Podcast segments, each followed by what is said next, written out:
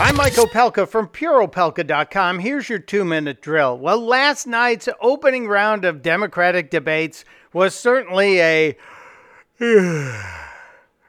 muy interesante evening. Isn't that what you would say? Isn't that what the candidates would say? All the Spanish speaking, all the pandering. Yes, speaking Spanish in a debate is pandering to Latino voters, and we see it.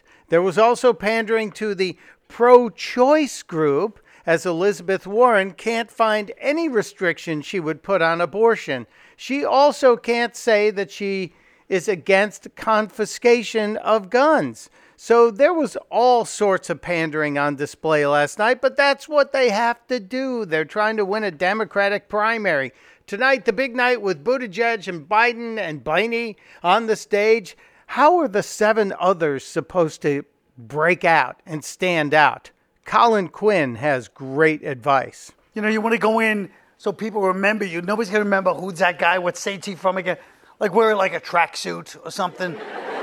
you think somebody's wearing the same suit and tie. I like the guy with the tracksuit. I like the, I like the guy with a You think someone should neck be wearing tattoo or something. a neck tattoo? Really? That's just get the people to remember. Smoke. One- one- Smoke. should've- What are you talking about? Everyone's like, oh, the guy that smoked. I like the guy that smokes. He's a rebel. Everybody else is talking rebellious.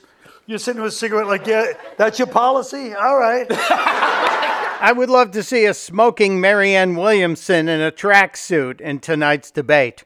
Testudo, my friends. Testudo.